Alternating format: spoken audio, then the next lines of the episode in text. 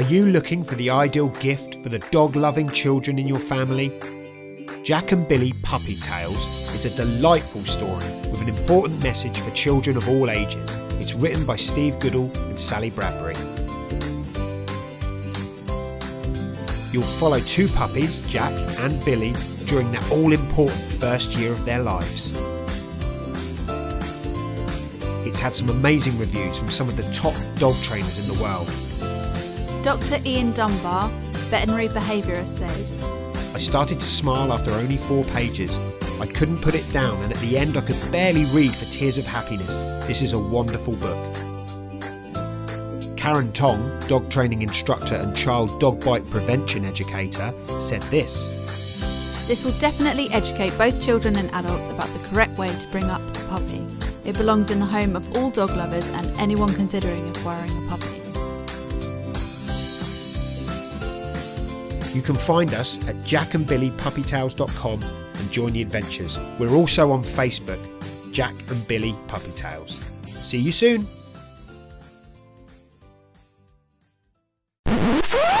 we have some very exciting news for you on the Barks from the Bookshelf podcast. Our lovely friends at Dogwise, who publish a lot of the books that we have featured and are due to feature, have uh, decided to give all of you lovely listeners 10% off all of their titles. So if you head to their website, which is www dogwise.com. You can have a look at their catalogue, and when you get to your shopping cart at the end, just type in the coupon code, which is BARK Book, all one word, B A R K B O O K, and they'll give you a whopping 10% off. Enjoy!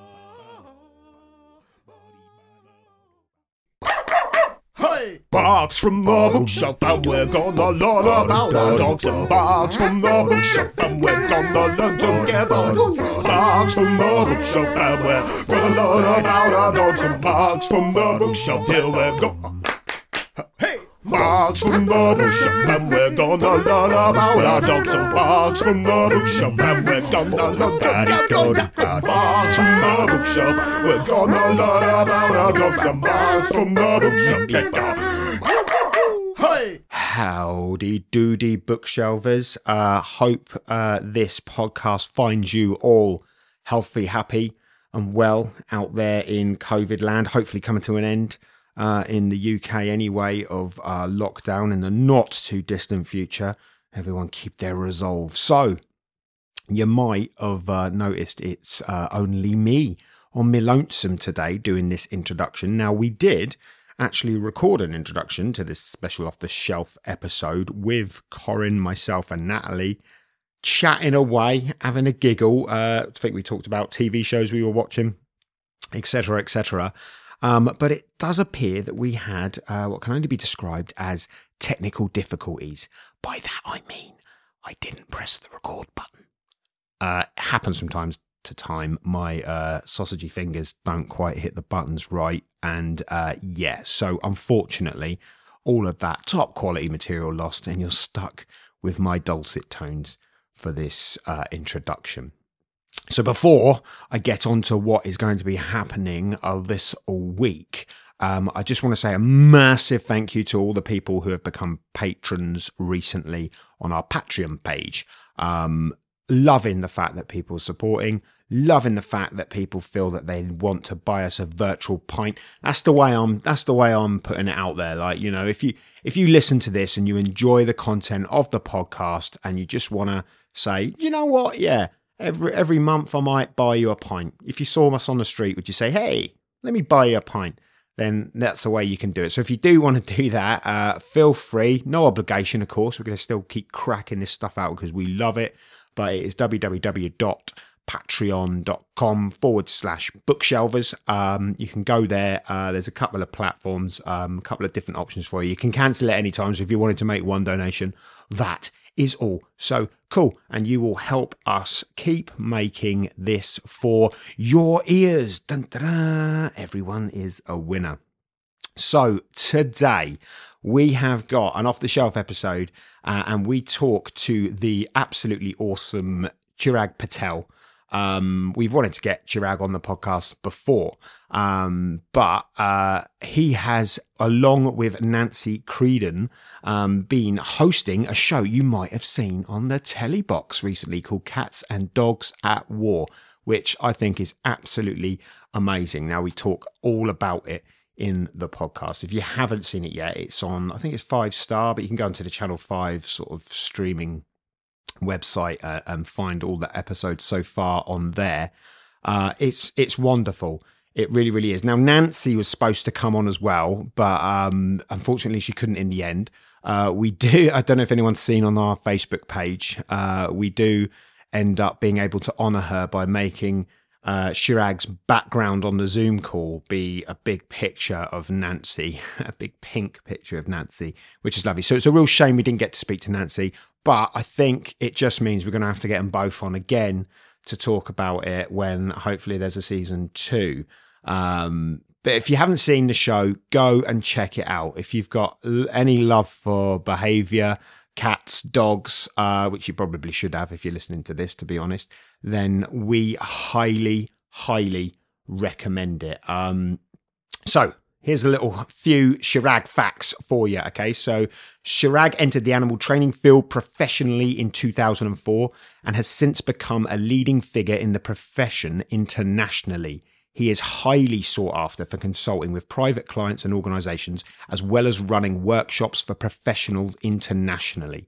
Chirag consults on the behavior management and training of domestic animals kept as pets, exotics, zoo, and laboratory animals. His passion is the application of behavior change science and ethics to improve the life of animals living under human care, especially applying training principles to teach animals to be an uh, to be active participants in their own daily and veterinary care in a stress free manner. Um, if you want to find out more about Chirag, uh, you can go to www.domesticatedmanners.com.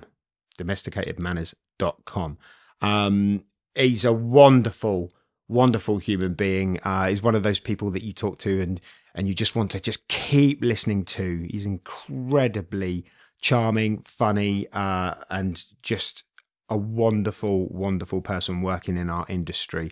So it was lovely to see that. Uh, you know what with everything going on in the world with television programs at the moment enough said uh, it's lovely to see a show um, that is out there that is preaching some absolutely fabulous stuff and with Nanci and Chirag at the helm as hosts as well. Um, qualified, accredited professionals. Um, it's it's brilliant. It's brilliant. Um, I, I could gush about it more. I probably gush all over the pot. You know me, folks. I'm a gusher. So, uh, without uh, any further delay, let's go and have a wee chat with Chirag, shall we? I think we should. It would be totally rude not to, wouldn't it?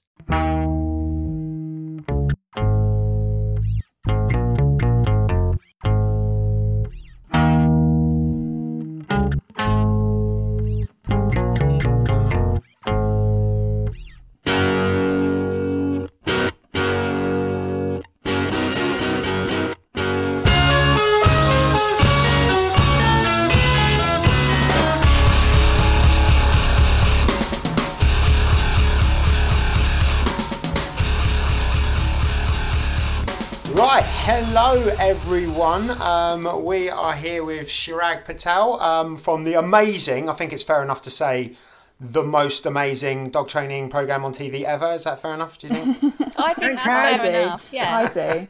I mean, I I watched it, so and that is saying something. usually I avoid these programs like the plague. So I was super gushy this morning when I was watching it. I was like, I don't, I don't want to be too much tonight on the on the on the podcast. But You I actually was, got a little bit emotional. I did. didn't? I was like, this is amazing. Like the things you were babe. saying and stuff. Aw, I thought it was thank you.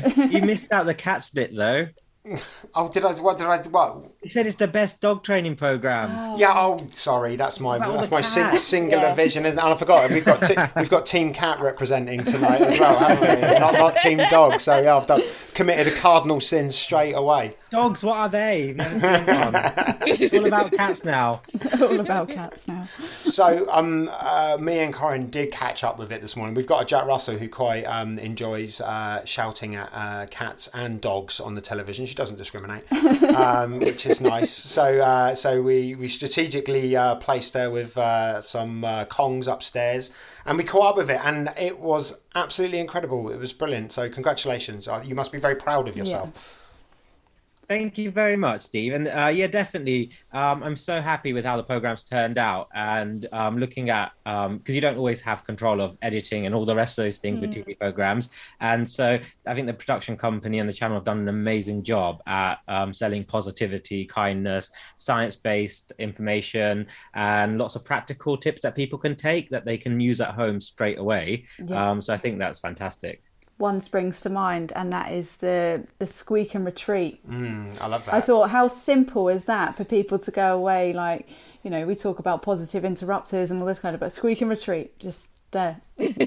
I know, and Nanci comes out with these. I was standing there watching Nanci um, talk about the Squeak and Retreat, and I was like, "That's genius! I love Yeah. it. The client's going to remember it Yeah. um, straight away." And so I'm definitely going to be borrowing that, Nanci. Mm-hmm. Um, so yeah, like you say, Squeak and Treat, genius. Yeah, it's yeah, awesome. I'd, I'd definitely be borrowing it as well. So you can bill, bill me to my account. Nanci. That's, that's fine. Steve, you mentioned about um, your dog, and uh, um, the other funny thing is, with speaking to other trainers in the community, it's been funny how many people have been saying, "Okay, so we sometimes don't watch dog training programs because we have dogs that just bark and fly at the TV," um, and so they go, "We wanted to watch it." So what we've been doing is we've been using it as time to train the dogs too. So Yeah. I'm getting all these pictures of um, these dogs getting lots of reinforcers and rewards for sitting on beds and being calm while watching a TV program. So it's a great opportunity to practice training your dog as well. yeah, exactly.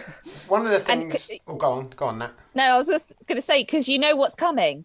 So the the thing that um my dogs are pretty okay with me watching TV, but for some reason, whenever there's a cat or a dog or a horse on some obscure drama program, they have to put noise to it. You know, like or it's always if um I look I watch a lot of crime drama, so if they're on some Yeah. sort of dodgy estate somewhere, there's always a dog barking. Like it, it's sort of just unsaid that that's how estates sound. So um, it, it's a really good opportunity for training because you know exactly what's going to come. it's not going to take you by surprise.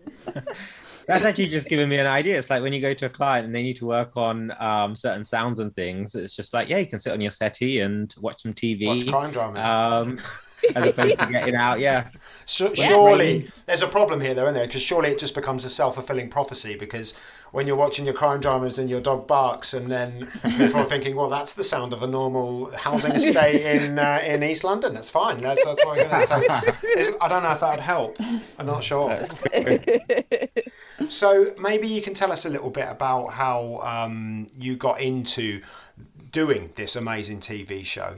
Sure. Well, actually, it's actually a cool story. Um, I was out working um, in Iceland. Um, so I was working on a project uh, with some beluga whales, and um, I remember um, getting this uh, phone call, um, and um, was like uh, after a session, and so standing around is just like, "Hi," and they're like, "Oh, would you like to? You interested in um, doing some work on a TV show?" And in the beginning, um, when you often get TV requests, I'm sure you guys have had the same. Is I'm a bit skeptical because um, TV isn't necessarily um, about education, and um, uh, sometimes it's more entertainment than education. So um, it's like uh, I'm not sure. But then we're speaking to the production company and finding out what their goals were and where they wanted to go with this. I thought it sounded like an amazing idea and a great opportunity to kind of um, reach the masses and get some good information out there. Um, and so, and then I didn't know about Nanci in terms of we didn't know who we're working with until a little bit further in the process. Um, but it's just worked out amazing. So that's yeah, that's how it turned out. They sent some messages and uh, we had a little conversation. We discussed uh, what things would be important um, in terms of from my perspective and what they were looking for and understanding each other's goals. I think it's like seeing a client actually taking the time to kind of understand what they want to get out of the um, of that little relationship, what you want to get out of the relationship, and then trying kind of kind of compromising, um, and then going from there. Did you um, know Nanci before the show? I didn't. Um, I, I knew um, I heard the name, and I um, I think Nanci had come to Wolf as well one year, and so I'd seen her name on like registrations and at the conference, um, but I didn't know her personally and really had a conversation with her. Um, and so we met the first time in some of the pre-meetings and things like that, and um, yeah, it was just fantastic. It was so wonderful. Like we've had got so many amazing uh, memories and times that we spent together, um, and a lot of videos that maybe she doesn't want me to share of us um, of us um, making up uh, weird and wonderful songs in the car on our way to see um, people and um, yeah, doing goofy things. She's a very funny person. She is. She's she's brilliant, isn't she? And everything sounds better in an Irish accent. I think as well. Yes. She can kind of get away with more with the clients. I think you, you know. Oh yeah, most definitely, and yeah, like I say, she comes out with some real great, um, like uh, things like the Squeak and Retreat, and um, yeah, I just I I've loved it. It could have been because you never know who you're going to be working with, and the fact it is Nanci, I'm so happy, and hopefully we get to do more and work together um, a lot more um, and go to second series. Yeah, that'd be great. Yeah, we do it? too. Yeah. I just I I can't move on. Sorry. Without mentioning how casually you just said that you were in Iceland trailing beluga whales, just like that's just like just a normal thing that, that people do. I mean, you It get is in- normal. Do you not? Do you not like? no, Oh, you, you get involved in some amazing projects, don't you? So although you're the the cat guy on this TV show, um, that you, the list of species that you've trained now must be pretty impressive. I am. Yeah, I, I feel very lucky and privileged, and um, genuinely, um, like, yeah, just I love what I do, and um, I know we we're so lucky we get to work with animals and behavior and um, help people. Um, and I've become I've always been interested in different animals, and we've had pet, parrots and pet birds at home, and um, I've been interested in the zoo world, um, and so.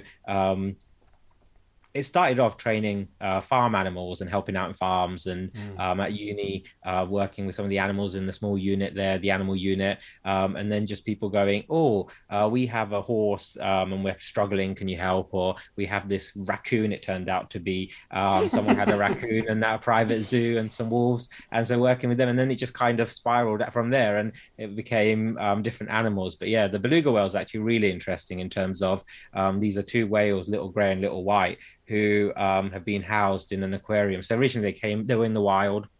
They were caught when they were about two years old, um, probably somewhere in Russia, um, and then um, they were taken to an aquarium in China, and they spent 12 years there participating in shows and at an aquarium. And then Sea Life, um, Sea Life Center, Sea Life Trust, they bought the aquarium in uh, China, and they don't believe in housing cetaceans, um, dolphins, and whales in, ca- um, in captivity under human care. And so their goal was, what can we do with these whales to help improve their welfare? Um, and it's a controversial topic, I think, and it's a thing that people are very mixed about whether it's like never have wild animals in captivity or that you should never have. And I think it's a, um, for me, it's a bit more of a um, complex topic, and I think um, there's two sides of the coin there. But um, so they decided they were going to try and help these whales uh, be in a more naturalistic environment, and um, they found this bay in Iceland, uh, which is off the island, and it's off uh, sort of main Iceland, a few hours away.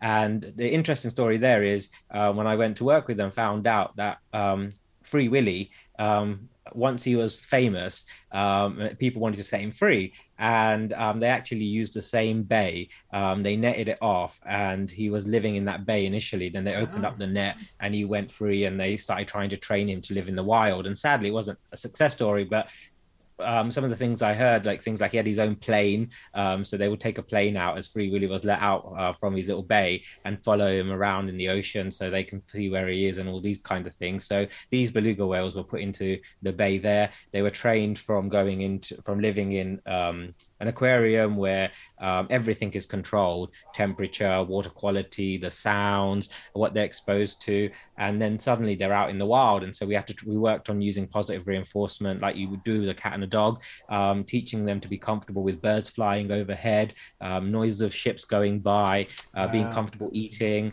Um, so that's we worked on those. There's a program on ITV um, by John Bishop who followed the story of the whales. So if anyone's Oh, I interested- remember that. I, I never watched it, but I, I do remember that. that. I must Yeah. have to. I'll have to have a look. Uh, they can check out Sea Life Trust, little plug for those guys. Uh, the Beluga Whale Sanctuary in Iceland. If you Google them, you'll find lots of cool information about the work they're doing. I don't. I, I, I should mention here. You say that uh, uh, Nat that I haven't got any experience working with belugas. Um, our our, uh, our Newfoundland peach. Um, one of her nicknames is beluga, so I, I say it quite often to her. I call her I call her the biggest beluga in the world when I'm sort of staring into her eyes. I'm like, "You're the biggest beluga in the world." I so I do have a small small amount of it, beluga experience, albeit not, Not a real one. much. Yeah, the, the, the rare fluffy land beluga. Yeah, the land-based. Well, we call her a beluga bear. What color is she? She's black. Aw, so That's, Yeah, cute. with a- that's her on, on Oh, our is it? jumper. Yeah, that's her, and that's Drax. That's a, that was a design that Lili Chin done for us for the for the podcast. Yeah. So we were super super happy about that. That's amazing. No, it's really really cool. So getting back to um, cats and dogs at war.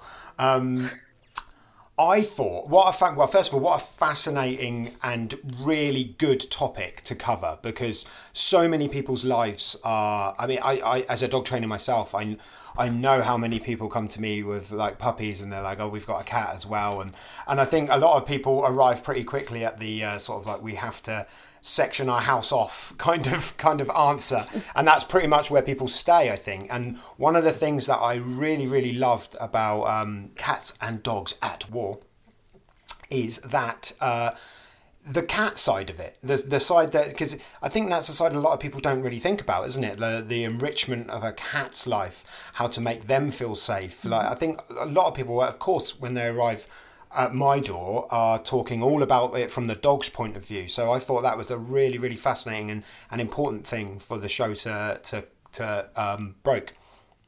I think, yeah, and I love that you say that because um, we do. Um, like, if you're not familiar with cats, they're kind of an alien species. And um, at, the, at the beginning, and you're like, well, cats are cat. They just take themselves outdoors. They don't really um, have emotions. They don't really build friendships. They're just a cat. And actually, all of that is so far from the truth um, because they are such complex animals, and um, they do have great social lives, and they they feel emotions just like dogs. And you can get as much joy um, really building a strong relationship with a cat as you do with a dog and um, playing fetch. You can watch netflix and chill with your cat. You can do so many things with cats that you can do with dogs. And i love the fact you say that because i think sometimes like when i started out my focus was dogs and my label was dog trainer. And it's like oh i don't know anything about cats. And the great thing about the work that we do um, essentially the science of learning and behavior principles are similar for cats dogs and uh, whatever animal that behaves. And there's some differences but we do have some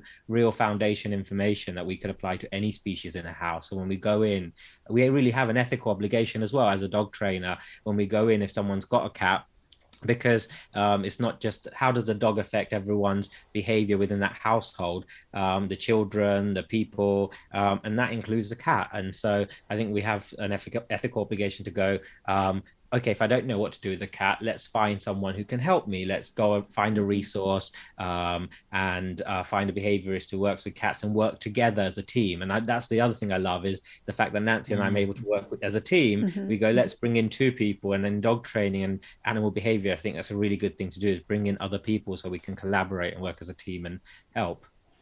Uh, yeah, I thought it was great. I, I loved um, the uh, in the first episode you got them um, putting up an extra shelf so that there was like sort of a little jump all the way up there, and the cat was just instantly was like, "Oh, this is great up here. This is fab. this is what I always wanted."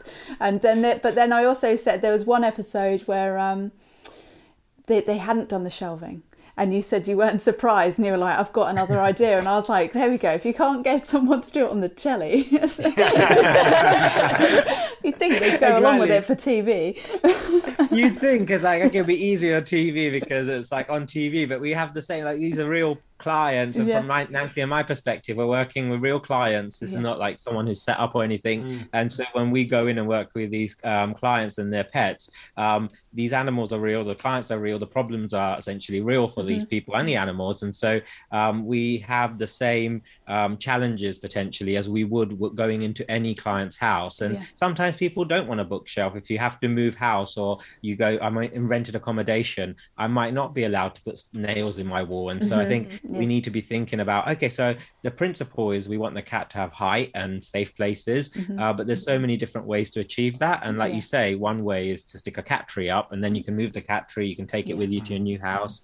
Um, so there's always solutions. We just need to look outside um, the box. Saying that reminds me of there's a picture. I don't know if you guys have seen it. Is a cat um, sitting in a cat um, carrier. I think the top of the cat carrier is taken off, and the cat's just sitting there. And the little um, sort of quotation on top of it is. Um, just it's about the perspective of how you look at it as a cat thinks they're kind of blocked but if you look at it from a different perspective there is no um, sort of physical barrier there Yeah. um, and so i think it's like looking outside the box Mm-hmm. Yeah, Penny does something similar in her crate because obviously there's only one door to it, and that's going out. The, but she never looks out the side. If I'm ever stood at the side of the car, she never goes, "Oh, you might be there." She's always like, "It's that way. It's that way." That's the way the action comes. yeah, I think one thing I I loved about the show. Well, I love loads of things about the show as well. And I um one kind of disclaimer is if anyone's listening and they haven't watched it yet, um, don't feel that if just because you haven't got a cat and dog at war that it's not for you mm-hmm. because there's still some brilliant brilliant training bits that you can pick up on.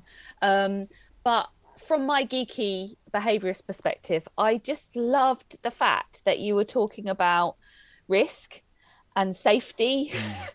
and you know barriers and management mm-hmm. because i think um, often that's kind of missing uh, because it's maybe seen as a, a, a cop out because it's such a simple solution that keeps everybody safe that it's almost too easy and we need more magic wands. But actually for those of us on the ground day to day they're the kind of things that we're advising to be sensible. So i i thought that was brilliant. And the the you know like the picket fence to do introductions and all that that kind of stuff was great yeah like you said i think that's just like a mic drop is um why do we sometimes make it more complex than it needs to be but also what's wrong with simple and um easy? And I think in training, um, one of the things I see with like young trainers coming up and trying to sort of one of the things I try and uh, focus on uh, inspiring, uh, like looking at the perspective of it's not cheating if you're arranging the environment to make it easier. It's not cheating if you put a fence up. It's not cheating if you help the animal find the answer because there's this idea I think that we need to let them work it out or solve a problem. And we and I think we we want animals who solve problems, but how do we get there? You don't just chuck a child in a shop that can't count, that doesn't know how to count, that doesn't know what money is, that doesn't know what a can of Coca Cola is, and go go buy a can of Coca Cola. We need Yeah. to teach what uh, Coca Cola is. We need to teach how to count money. We need to teach how to count change, and we need to teach how to talk to the cashier. And once they've got all these components, we need to teach them how to put the components together, and then the child can put them together in different ways. And I think same with the animal is. Um, a lot of times with trainers, and I used I say trainers, um, I refer to myself when I say train trainers. Is um, I found myself doing this a lot. Is uh, going, oh, that would be cheating if I uh, make it so easy. Um, it's not really training if I just put the dustbin in the cupboard because I need to train the dog um, to um, sit there and or walk past the dustbin and not stick their head in. Um, but that's not really trained. It is training if you put the box in the cupboard. It's all part of the same picture. And um, like I say, training's about trial and success rather than trial and error. And I think um, the more we focus on setting up the environment for success and helping our animals rather than leaving them without information or um, to figure it out for themselves, because that's where they're likely to get it wrong if we just don't give them that help. I think we really want to make it as simple as possible.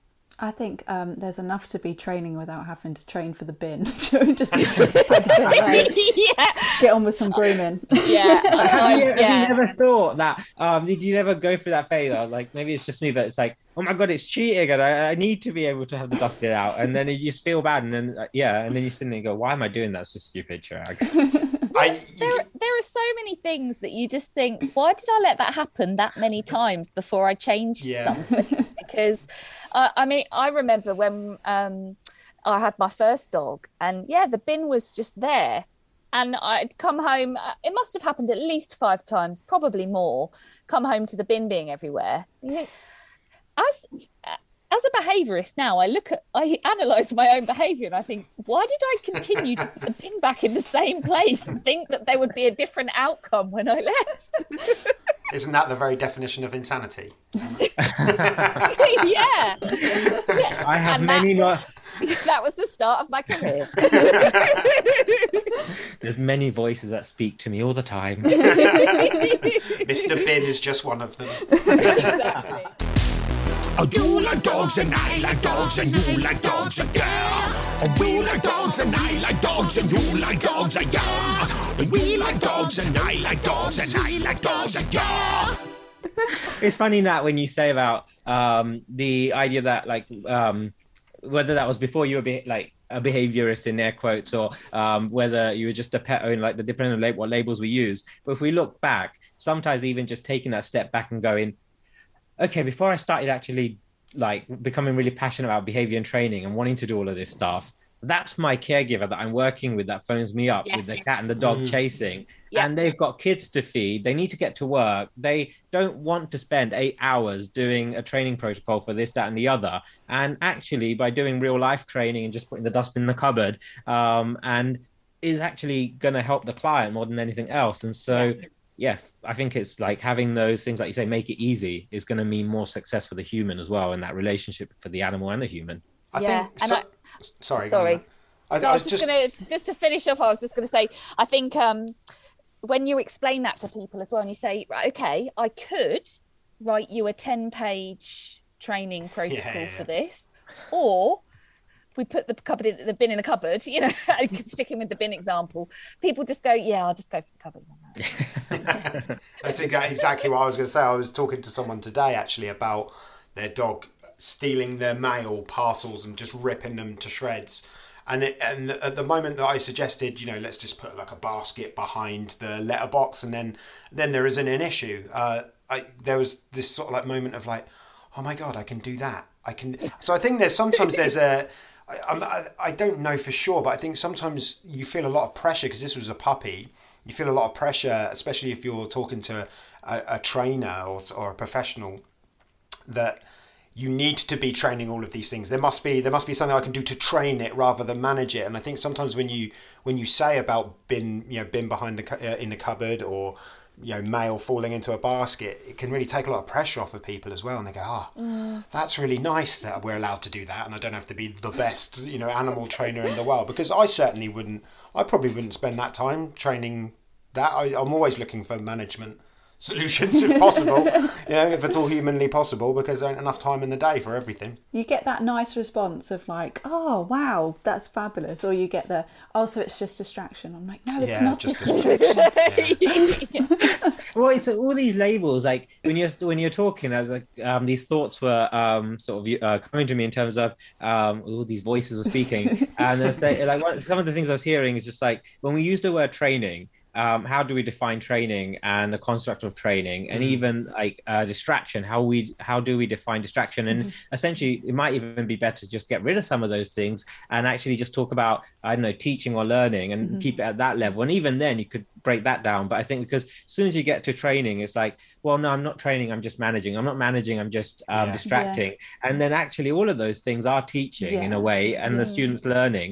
Um, and so when we are distracting we're teaching we're training uh, we're teaching all the time. And so then it becomes less about well it's not training it's not this because we have so many different perspectives of what training means based on the tv programs we watched how we're brought up um, what how we associate those words in school and all the e- education that we've had in society and culture and all the rest of it. So yeah i find that really um, when you're saying that that- that thought just popped into my head thinking those labels and constructs get us into so much trouble so many times. I, I actually made a point when I was um, watching your show about that actually about how it just doesn't seem to you don't you don't mention it it's just all one thing you know you don't go oh well we need to set this up first to do this and I just liked the fact that I was like oh it, I am going to use the label now quickly. I'm like, it is management, but it's not being sold as management. It's not being sold as a do this, you know. So I really liked that. I did mention that to Steve when we were watching. Something I picked up on actually as, as we're going through, maybe you can throw some light on this, um, is uh, so when you're when you're a lot of the time so i we use a lot of markers as trainers a lot of the time. Um, but when you were teaching um, there wasn't any use of anything like markers or anything like that. Was that was that a, a decision that was made? Um, so not in terms of so made from a program perspective. Um, there wasn't a discussion about in terms of like whether we want to be pro or it was just going and doing what we do as trainers in essentially like I did what I would do in a, any client off TV, and I think Nanci did the same. And um, what my like I love if you watch uh, if you watch of my YouTube videos and stuff, you see me using a lot of markers and things. But um, at the same um, the same time, I think um, for me, I think well, there's always markers around. So our hand movements are markers. Um, the way we when we open our mouth or we turn our head, and uh, for, I love trainers to become, and even just care, caregivers to uh, become more aware of what their body is doing and how that's influencing the animal's behavior, as opposed to become really focused on when to click this button, how many times to click it, and um, so many times I find that you end up spending so much more time going, oh no, that's the wrong timing, oh no, this is that, when we could have just got them to chuck food at the right time, and the relationship with the animal would have improved, and the dog's behavior, the cat's behavior would have changed, and for most of the behaviors that we want to train and teach, um, train, teach, one of the, the behaviors we want to teach day to day for most caregivers, you can chuck food roughly at the right time Yeah. in roughly the right place, and we're going to get great improvement. And I and I think um, with re- with like most pet owners, um, they won't necessarily always have a like they'll be like, well, I didn't have time to do training because I didn't have the clicker on me. Well, it kind of just gets rid of that, and it's like um, you can just like whenever you see your dog doing something, your cat doing something, if your cat's sitting on the cat tree as opposed to jumping all over your counter surface when you're cooking, you can just go over and give your cat a little bit of chicken, or you can just go over and give your cat some attention. And so just getting them to see the idea for me, when I have caregivers or clients come to me, I just want them to leave with the idea that I want to spot my animal doing things I consider good or desirable, and I just want to make, um, I want to pay that. And if that's the only thing they leave with, I think they've already got a tool that that's going to help them so much more than maybe focusing on the timing of a specific marker. Um, so yeah, and I know that there'll be trainers out there going, "Oh my god, I can't believe you said that," or um, I'm not saying markers aren't important or we don't love them and whatnot, but um, I just just think from working my everyday caregiver, I tend not to use very many uh, markers or focus on saying to them that was the wrong time. You didn't say good at the right time, and just like chuck food at the roughly the right time. And often we get really good results. Yeah, I really like that. We had a, we we had a conversation. yeah. We had a conversation about this just the other day. Yeah. Um, I think Corrin, you brought up about a study that was being done on um, on markers, and we were chat. We were just chatting about the, you know, how much do you think that actually gets in the way of of everything we do? You know, that this is like this is holy text for me. You know, using a marker to do something, but you've got to keep rethinking these things, haven't you? Because yeah, like you say, if it, it it, you, everything comes along for the ride. The way that you just said there, it, you know, all of that comes. The positive reinforcement comes along with that. You know, um, timing comes along with it as well because maybe there's something that something extra you don't have to think about or worry about if you're not doing it quite right. It's But even earlier than that, observation. And Yeah. that's the key thing we need before we even start any teaching or training or whatever we want to call it. You know, people need to be able to be um, observing and interpreting their animal and, and noticing them, really. Um, that's what that's what I think is the biggest key is getting them watching and going, Yeah. Did you see that? yeah, yeah, yeah, and see what? Like that's exactly it because if you don't see it you can't yeah, reinforce it. Yeah, yeah. and so it's like what do i look for? What does i what do i want my client to look for? Mm-hmm. um and so i think that's a really cool point is observation is such a key thing We um, extremely quickly got rid of uh, clickers in our, when we started running puppy classes because these are new. Sometimes these are people with their first dog, and suddenly you're like, right, here's a button, and, and suddenly they're just clicking away anyway, and you're like, uh, just put that down. exactly they, they get muddled up and start feeding the clicker to the dog. I have definitely um, accidentally put a clicker in Peach's mouth before because obviously she's just such a big gob. And I was like, give that back. Luckily, she was like, that's not food. I was That's like, I can, I can imagine from a from a caregiver's perspective as well. It's a bit like you walk into a room and then suddenly you're like trying to pat your head and rub your belly at the same time, and then all of a sudden you're looking over there and someone's there. there's so much Yeah. to do and take in. Um, yeah, I, I, I, I really do. I, We I, just focus on people having fun with their puppies in the class, you know. that's- exactly that's- mm. Exactly. Yeah i think that's the key and i think we take so much away. Like i'm the for me i love geeky training. Like if i'm working a client's dog they drop a dog off me and i'm going to spend an hour working them for a little while helping them out. Um, i might get a clicker out and use a clicker because for me uh, just the repetition the, the fluency i have and um, i think with great like if you can hit certain timing i can get behavior really fast and whatnot. Um, but um, when i pass the dog back to them i don't necessarily go back to giving them the clicker or if i've got a client who maybe i do want them to focus on um, going quiet and actually pressing a button because I want them to stop moving and following the dog, then that for a particular client, I might bring just I might bring the clicker out in that moment. But generally, I think actually like just as you guys said, um, and as you said, Corrin, really focus on um, like just having fun. I think sometimes we, when we're learning something, we make it so strict or, mm. okay, you have to pay attention now. You have to sit up straight. You have to wear a uniform. You have to listen to all these words and you lose the joy of it. Mm-hmm. And almost mm-hmm. actually just like, how can puppy classes and um, training consults be more relaxed where it's not, why do we need to go?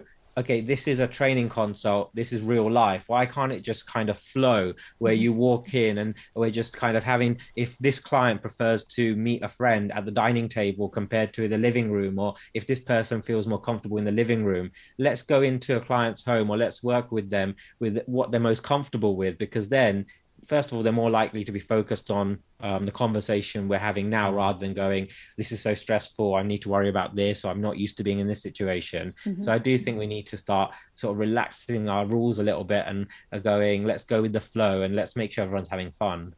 I had a, and that that was another thing about the TV show. So I think um, it was kind of true to life as what I try and do. And hopefully, if any of my clients are listening to this, they've had this experience. But I am a I'm I'm a paperless office. like it it kind of goes in here, and if I need to film something, I will. But I just think sometimes um, the kind of consult model does make it more of an interview and actually it's just me coming and hanging out with you and your dog or cat for a while and show you know telling you what i see and giving you a bit of a running commentary and giving you some ideas about what might change or need to change. Um, so i really like that relaxed approach about the the program as well. You like you kind of you, you look like you were moving in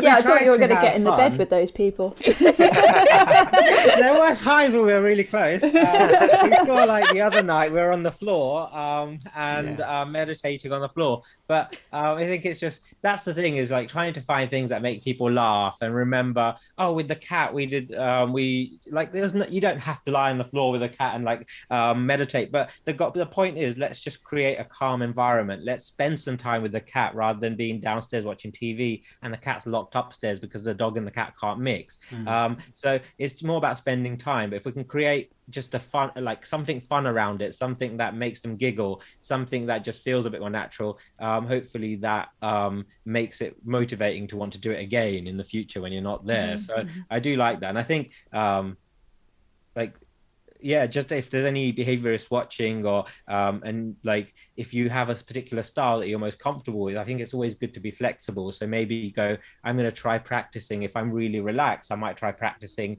my a bit more formal type stuff. And if i go in and i always do my consults more formally i'm going to try practicing um, setting myself up in small steps. You don't have to like go from um, everything to nothing uh, but just become a bit less formal and see how that consult goes for you. And suddenly you might discover a whole new world of um, working with your clients and things like that. So i think it's definitely cool to try both sides.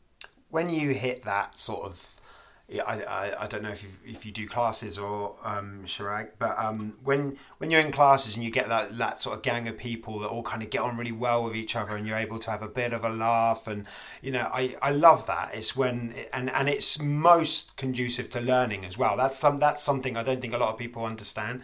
I'm not and I'm not Mr David Brent here you know I'm not going into training, not going into training situations like that but it really it really does make a difference I mean, I mean, I've seen him, so you know. You've heard his same jokes 500 times. I'm always the butt of them as well. I always, always take a always take a guitar with me. you should. I, I love that. It's like I, definitely. I think I like. I don't run classes at the moment. I, I run them for like workshops and things uh, when we do like puppy workshops. But um, I ran puppy class for many years, and I think that was the thing. I started off, and I remember um, like uh, 17 years ago when I started this, it was like I have these sheets where it's like 701, um, say hello, 702, um, ask people where they're from, 703, ask them what breed their puppy is, 704, downstay, 705, give a treat, 706, refill treat bag, and Yeah. like almost that helps give you confidence, and you're like uh, because uh, if you haven't had the experience of running classes, just having that structure might be as a trainer giving you that confidence. But like you look at me now, and some of if like if you ask some of the uh, my students or people I've mentored over the last few years, and they'll come in, they're like.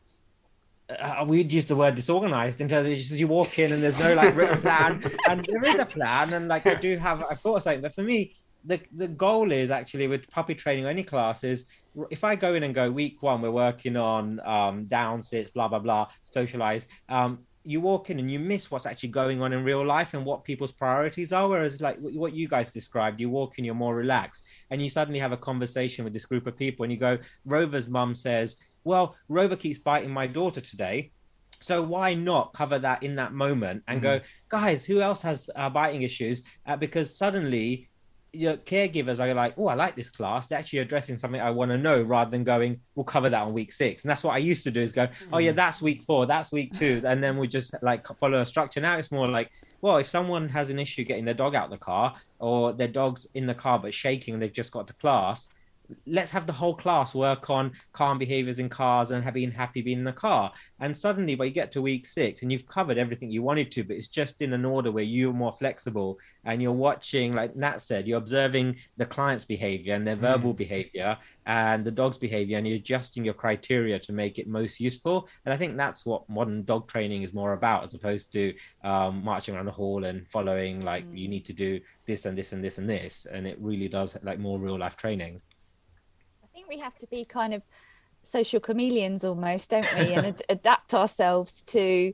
Um, I, I mean, that's why you know all the people that I I know and love in the behaviour world are just f- fabulous people, people as well as animal people because. Um, you know behavior is behavior no matter what species and so you know just observing and and playing off with people and maybe having difficult moments and coming up against conflict or um, having someone that disagrees with a way that you might um, be suggesting to, to to train or teach uh, an animal something is a really important part of the job. Um, and i think yeah i mean both you and Nanci have got that in bucket loads and it comes across in the show perfectly. Um, so did you actually get on with everybody okay were there any What about Nanci? Oh, were there any were there any tantrums Nanci had uh, every single. No, I'm joking. Nanci. Uh, she's not here to defend herself Tessa.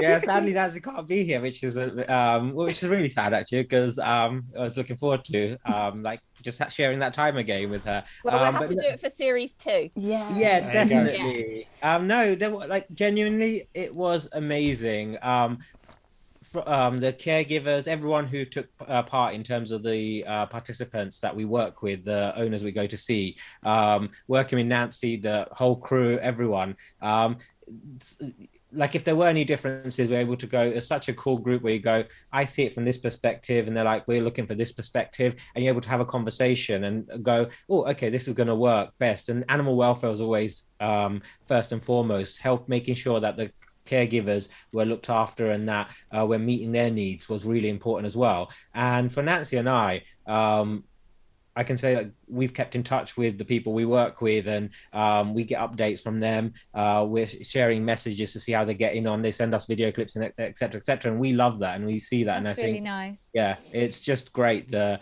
like a lot of these people we worked with um happily meet them and like um go for a drink or we just like that relationship is not just oh you're the behavior so I just have to listen. It's almost like oh I have an idea. What if I try this with my cat? Or I have an idea. What if we try this with our dog? And it's so great because it's almost a um, equal relationship. It's not I'm not any better than my client that I'm seeing. I just have different information to what they have. And they actually have really valuable information because they know their cat and their dog better than I do. Mm-hmm. And so I really want them to offer that information. And although I might go, oh, that sounds a bit strange, I would do it differently. But actually, it makes sense for them and their family and their lifestyle and their work and what they can afford and all these other things. So I think that's the really cool thing is um, like some of the stuff you mentioned earlier about having that um, like good relationship with clients and people that we work with. Um, that's how we kind of got on. So actually, I loved it. It was so much fun. I, I love the way um, in the first episode you kind of break down this barrier that which almost looks like a silly thing, but it it it puts across such important information in a really simple way. Um, so you got the the cat's bed, and you're like, okay, well, I'm I'm a stranger to the house, so let's just introduce myself and you know rub the, rub yourself all over the bed.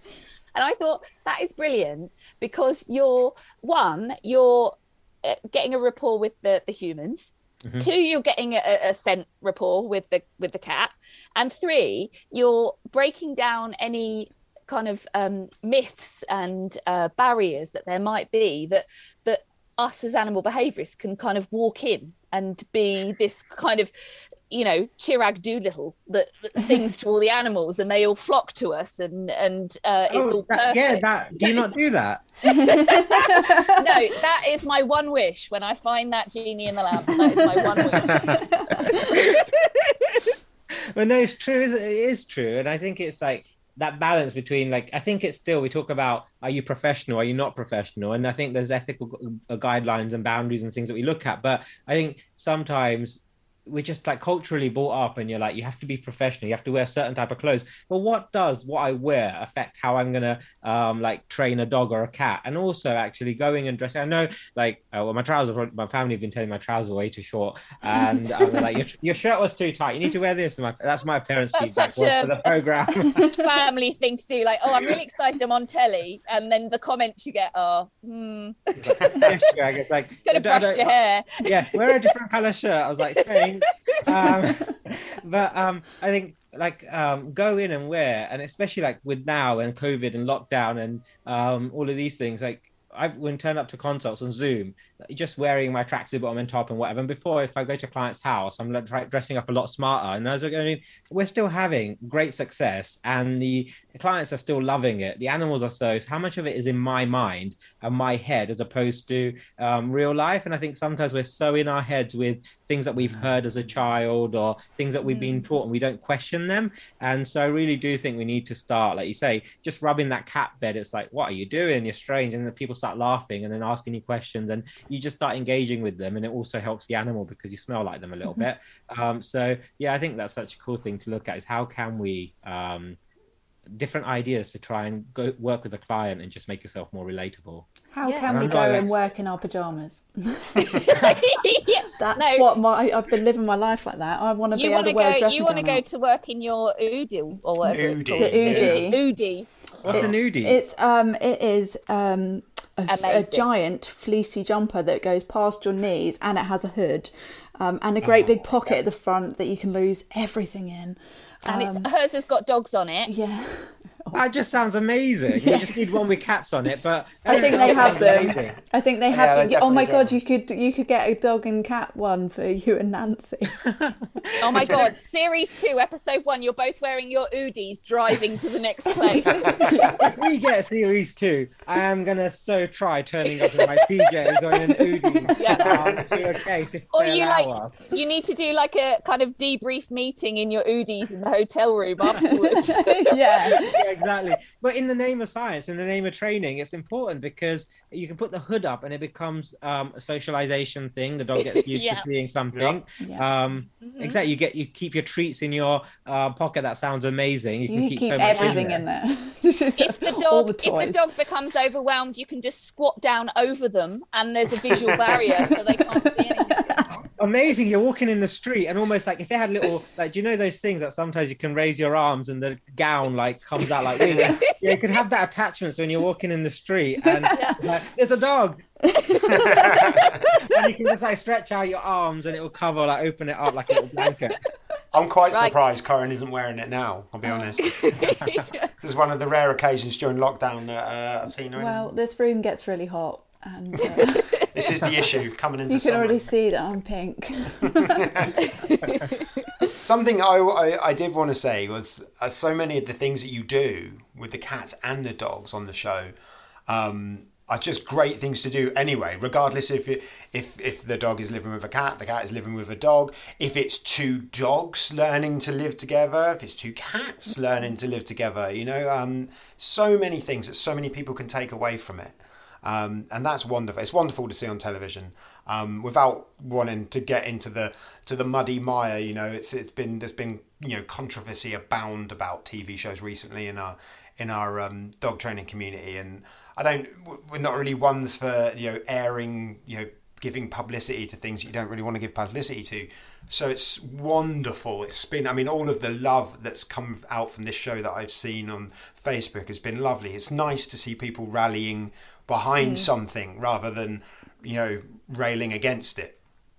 You know, that's a, such a good point, and I think genuinely, um, the community has been amazing in the support in terms of sharing information with their clients, um, sharing feedback, sending feedback to a TV company or on social media, and I think that just that that's the philosophy of what we do day to day and we focus on a positive reinforcement approach managing the environment as nat said earlier about rather than going we set you up to fail and then tell you off for failing rather than complaining about what's wrong in life focus on going actually let's just focus on promoting and paying the stuff that we want to see more of. And i think it's been so great to see the community do that. And it it feels good i think because when you do that you're not getting yourself all upset and frustrated going i hate that i hate that where you're actually going oh i like that and suddenly you feel different and amazing as well. So just thank you so much for everyone who has taken the um like precious time to watch the show promote the show and promote the message because i think we're all trying to do the same the same thing. And i think Nanci and i might be the people on tv or like fronting like as in the people that other people see. But actually i feel like it's more powerful than that because a whole community has come together and we're all, we're all trying to sell the same mess not sell the same like teach the same message and provide the same information so i think it's just another way to do that and be supportive of each other yeah, it feels like a bit of backup. Like you know, when you go in, you're like, oh, there's stuff, there's a program on the telly that backs us up, rather than it's on being like, oh, it has to be true Uh, yeah. Yeah. I mean, that's a really good point, isn't it? Because it's not. I mean, actually, we, uh, we did list quite a few actually when we were talking on today. But you, the the ones that seem to get in the public consciousness are not ones you want to sort of point to and just to say, well, yeah, you can go and have a look at this. Yet they're the ones that seem to be in everyone's public consciousness when you when you go around their houses or talk to them or. And so, yeah, to have that something where you can say on right now, on catch up, five star, go check it out. You know, it's there, and you know everyone can learn something really good from it. Um, yeah, it's, it is brilliant. It is really, really good.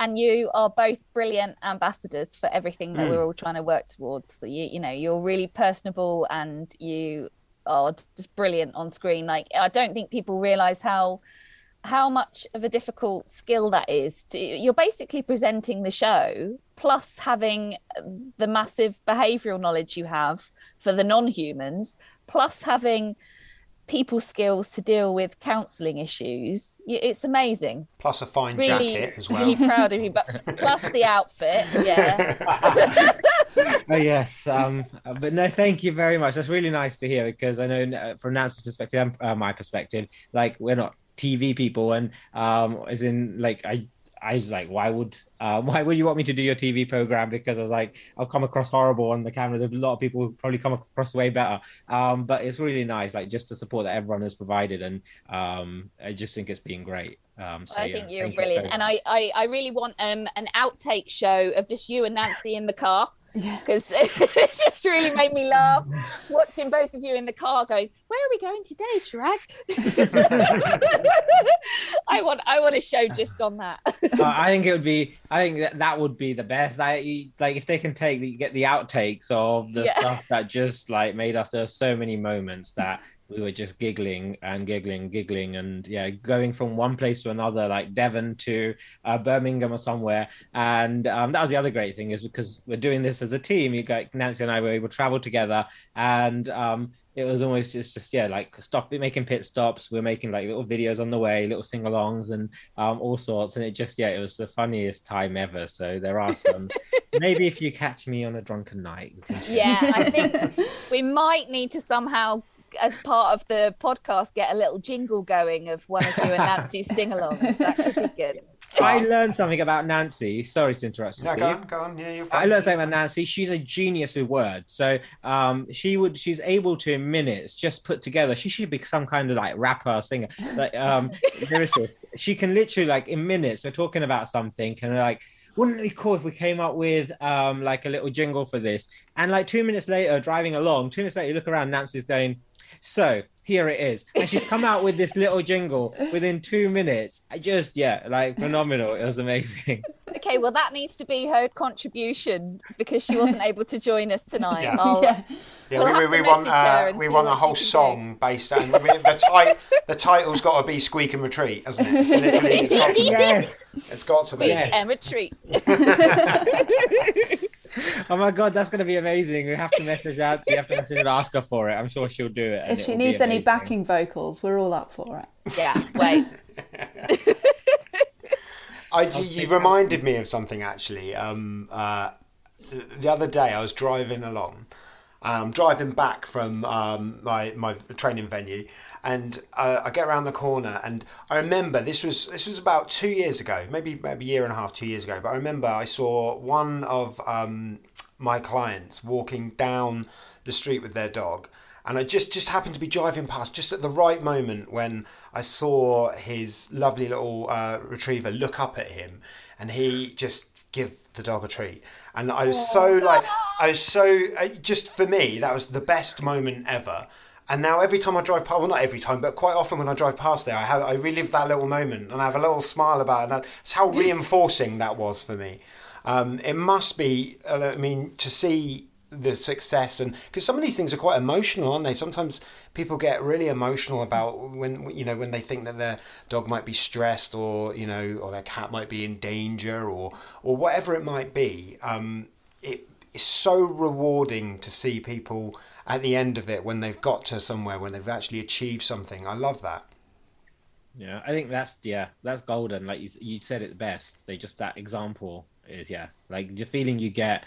You, I think that's the for me that again that would be the highest reinforcer is to see those things happening. Mm. Yeah, I, I made sure the next time I saw I saw that guy, I was like, "Oh, you made my day!" I was literally just some, something so simple as that. I remember. I don't know. Do do you know who Peter Giljam is? Yes, Yeah. Peter, yeah, yeah. We were talking to him the other day. Um, he was on the podcast and he was saying that you know it doesn't matter if he sees someone and their timing's wrong and they're doing and everything's out of place and it just really makes him smile and that really rung true with me. It's um, it's a lo- just a lovely moment. that's and like you that's a really cool point is um when you with our clients as well like there's so many things we can focus on what what they're doing wrong. And sometimes we're so passionate about wanting to help the dog and we see maybe things that other people don't see. So we go oh my god the cat's really stressed oh my god the dog's really stressed. And that kind of the way we speak or how much information we want to give we almost accelerate it. So we mm. start becoming unrealistic or we start looking at all the faults. Whereas actually if we just take a step back and go okay. But i actually see that the person really cares about their cat and it- they yes they've not given the cat somewhere high to go up but they try and hold the dog back when the cat's going in the room. Now maybe that makes it worse because the dog's like jumping forward and screaming the head off but actually the client is trying to help the cat get from point a to point b um, without the dog jumping all over. And they may not be doing it in the way that me and you might do it um, but they're doing it the best they can. And there's real genuine love and compassion there. And i i, I rarely see i don't think i've I can't easily tell you, oh yeah, here's a client that doesn't care about their pet. Um, They may be doing things differently, but I think every we work with people who really love their animals and they're part of the family, and they might hit them, they might punish them, they might tell them off, and they might use spray collars, they might do all of these things, but it's not because they hate their pets. They, I think it's more out of desperation or it's the best information they have, and I think, like you say, just focusing on um, actually letting some of that go and just focusing on what they're doing right the change that you can see from week to week in a consult um, can be huge i think I think you even said it in the show. Perhaps it was on here now. I can't remember. But you, I, you, and I, I, I always really like that um, you do it. You've done the best that you you could or you can with the, the the knowledge that you currently have. So you know, I think that takes a lot of pressure off of people if they do if they find out find out they feel and they feel bad about something. Suddenly, it's like, no, you were doing your best. Yeah Let's now look at this way. There used to be a time when if someone, even if even if I was taking a phone call, like a discovery call from someone or something like that, and someone would say something, mention something about dominance or something like that, then I would immediately be like, blah, blah, blah, blah, blah, blah, you know, like I'd get, get, the patter would come out.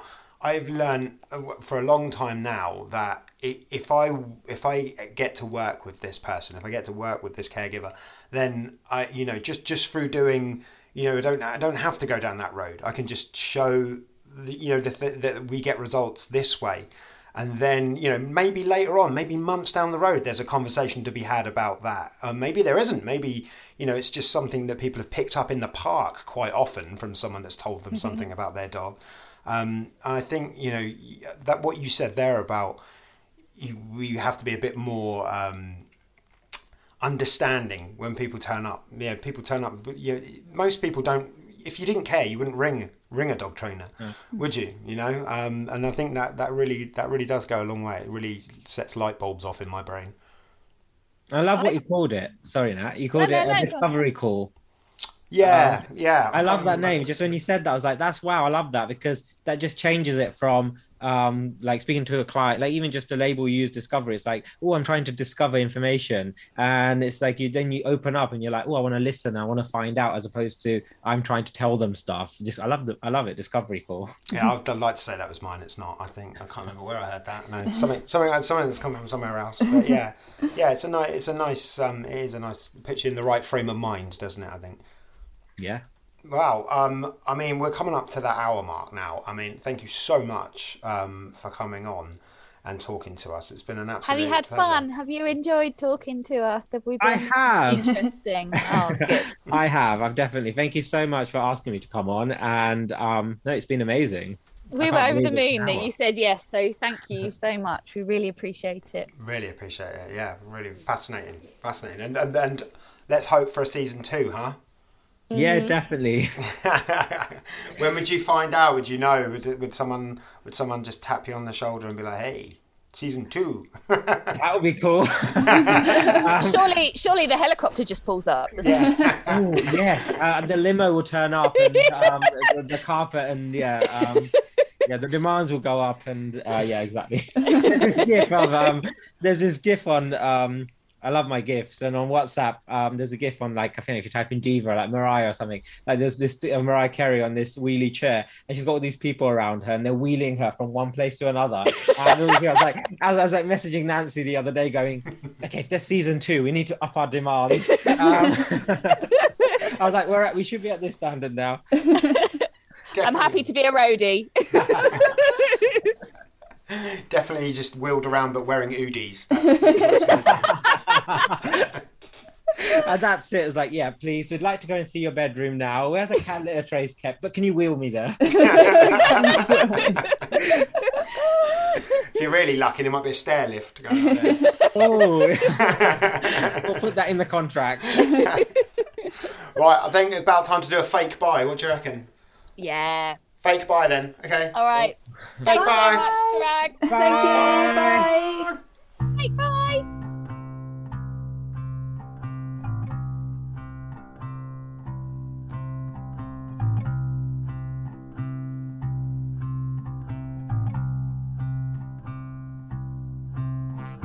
atoms collide, our cells divide, just like they've always done.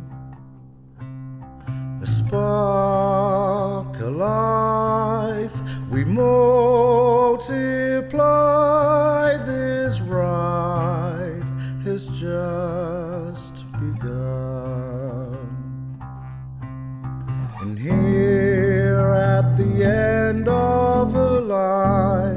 that stretches back through all time.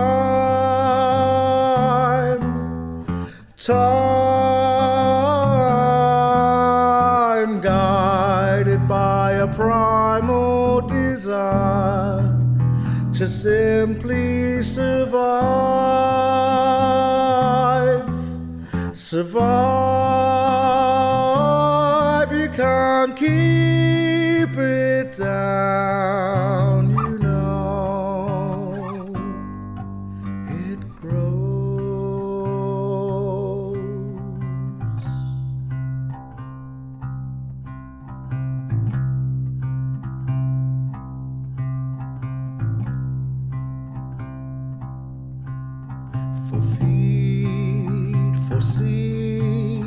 Our genes compete this war.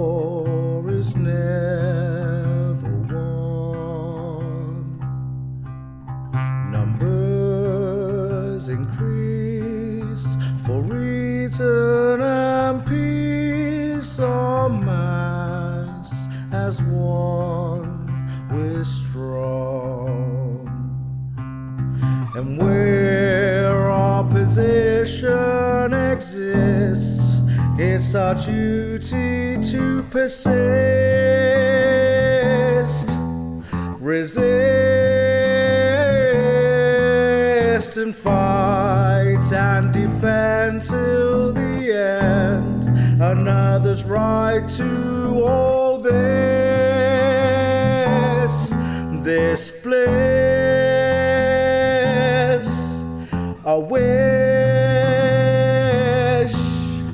care.